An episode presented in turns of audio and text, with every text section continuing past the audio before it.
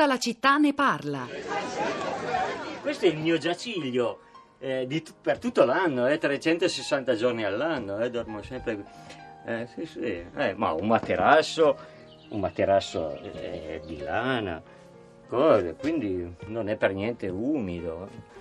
D'inverno metto una trapunta doppia e tutto lì. Ma. Appunto, come vi dicevo, a me piace vedere, appena mi sveglio, ne vedo solo un pezzo di cielo, sai, così mi rendo conto.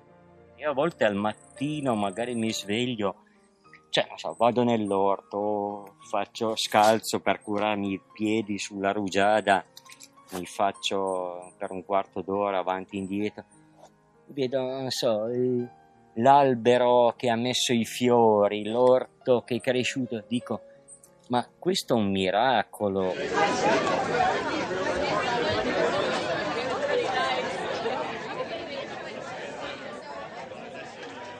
E rieccoci in questa puntata di Tutta la città ne parla, che ci ha letteralmente portato in montagna, e questo era un estratto di Grazie al cielo, un cortometraggio di Remo Schellino che racconta la storia di Franco Dalmasso, detto Politica, e la sua scelta di vita. A 65 anni e da ben 38 anni vive in una casa tra i boschi di Boves, nel Cuneese, senza corrente elettrica, gas e televisione. Il documentario ha vinto nella sezione Orizzonti durante il festival MAC3, Movie Alp Contest. Allora, ci sono attraverso gli sms e WhatsApp una quantità di storie di persone che vivono in montagna, pensano di fare questa scelta, ne riconoscono i fondamenti anche di una nuova civiltà, come hanno detto ai nostri microfoni poco fa Paolo Cognetti, Marco Revelli e gli altri ospiti. Abbiamo avuto anche due grandissimi alpinisti, scalatori di 8000 famosi in tutto il mondo come Nives Meroi e Simone Moro. Quali, Rosa Polacco, le reazioni sui social network, che immagino altrettanto interessanti. Ciao Pietro, buongiorno a tutti. Sì, come prima cosa questa mattina una cosa molto semplice, elementare. Ho messo montagna sul motore di ricerca delle parole chiavi di Twitter per vedere che tipo di esperienze, di frasi, di voci venivano fuori. E interessante perché molte sono tweet, sono desideri di una montagna forse diversa da quella che abbiamo raccontato questa mattina. Per esempio c'è un account che si chiama Alpinismo Molotov, che twitta una foto, la foto di un rifugio con una grande sala avvetrata sui monti, praticamente una teca di vetro. Dentro questa stanza ci sono molte persone che pedalano sopra le ciclette, immaginiamo con l'aria condizionata naturalmente. Allora Alpinismo Molotov scrive, accompagnando questa foto: secondo voi, dopo lo spinning in quota al rifugio Passo Paradiso in Presena, cosa dobbiamo aspettarci di più indecente per la montagna? Se questo è il vostro paradiso, mettetelo a verbale,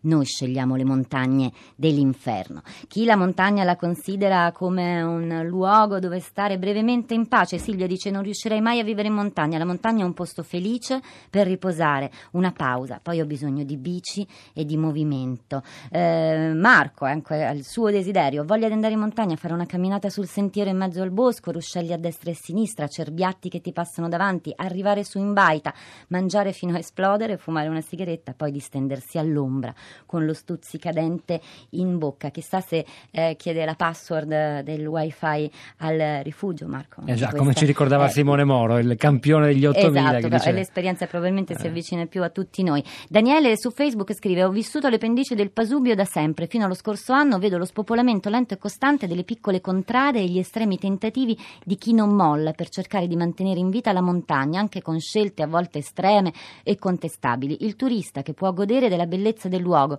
non credo possa capire la difficoltà del curare tutto quell'immenso territorio. Chi poi, affascinato dalle bellezze naturali, si trasferisce nei nostri monti dalla città, spesso dura il tempo di un paio d'anni, giusto il tempo di vedere che la mancanza di comodità e di servizi è più pesante nel concreto che nella propria idealizzazione della montagna. Andiamo a Belluno, dove è collegato con noi Andrea. Buongiorno. Buongiorno, in realtà sono ad Amburgo, però è un bellunese ad Amburgo. Esattamente, sono un bellunese. E quindi ci sta ascoltando in streaming, evidentemente. Come... Tutti i giorni, regolarmente. Che bello, come molti, posso dire, come molti fanno, anche il cosiddetto fenomeno dei cervelli in fuga, parola, espressione orribile, non so se è il suo caso, però è fatta anche di tante persone che poi ascoltano Tutta la città ne parla in streaming, e lo stiamo scoprendo in questi anni. Prego Andrea. Non so se è il cervello, ma in fuga sicuramente. Ma non in montagna, bensì in Germania, prego. Sono in un porto e...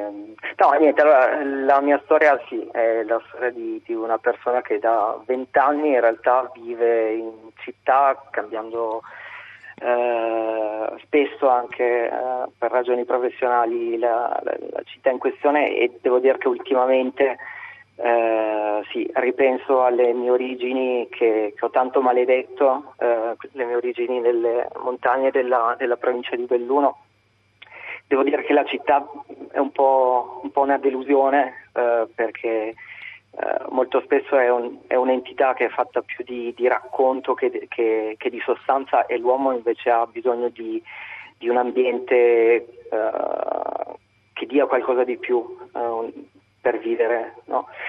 Però dall'altro lato, come scrivevo nel messaggio, non posso fare a meno di dimenticare quello che invece la montagna ha rappresentato di difficile e doloroso per me che sono una persona diversa, che sono una persona omosessuale e che come me esistono altre svariate tipologie di diversità che in montagna, nella società montana, hanno vita molto difficile, perché si tratta di società, di comunità non aperte alla diversità, non aperte innanzitutto da un punto di vista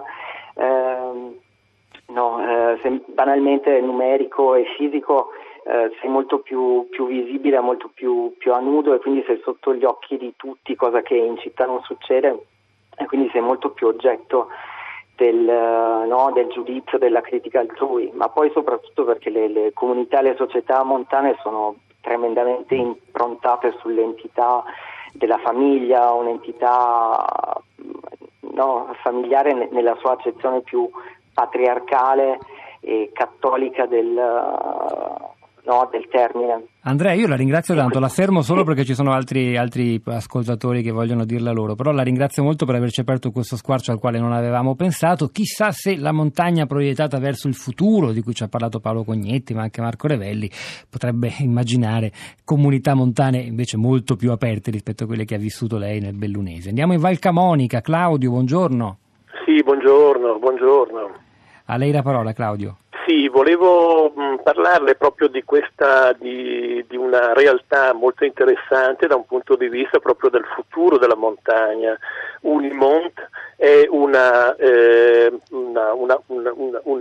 parte della Università Statale di Milano, trasferita a Edolo, che forma dei professionisti esperti nel sistema montano, dei ragazzi che praticamente siano in grado di esprimere le potenzialità in un'ottica di sostenibilità ambientale, sociale ed economica della montagna.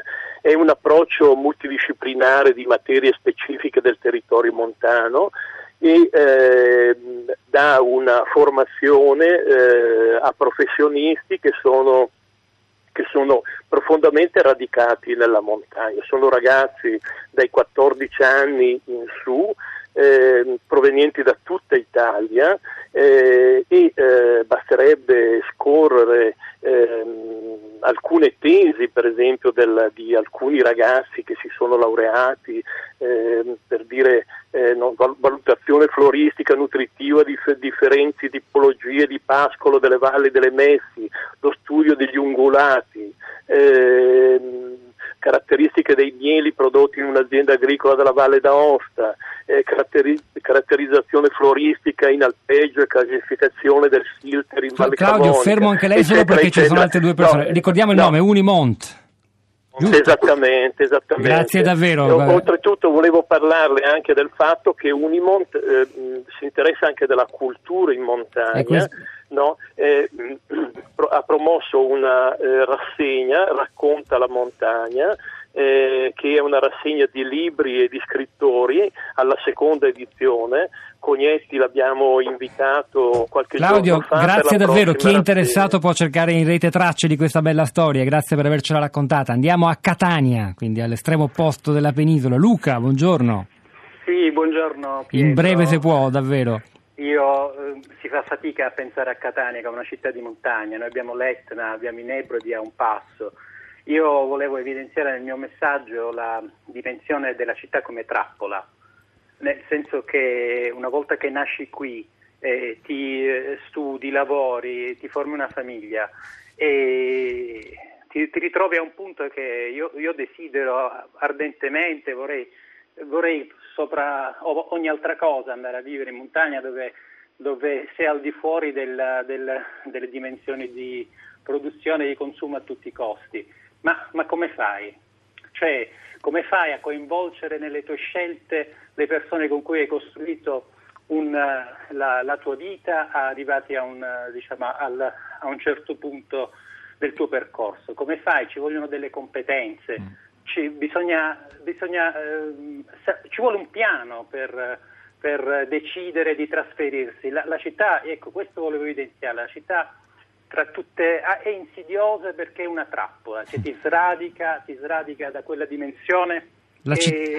Guardi, la devo salutare, fermiamoci con questa immagine, la città come una trappola, la frase più difficile da dire in un programma che si chiama Tutta la città ne parla. Grazie a voi, a tutti gli ospiti intervenuti, alla infinita serie di sms e whatsapp piene di storie, di scelte di vita, di chi ancora ci pensa o forse non lo farà.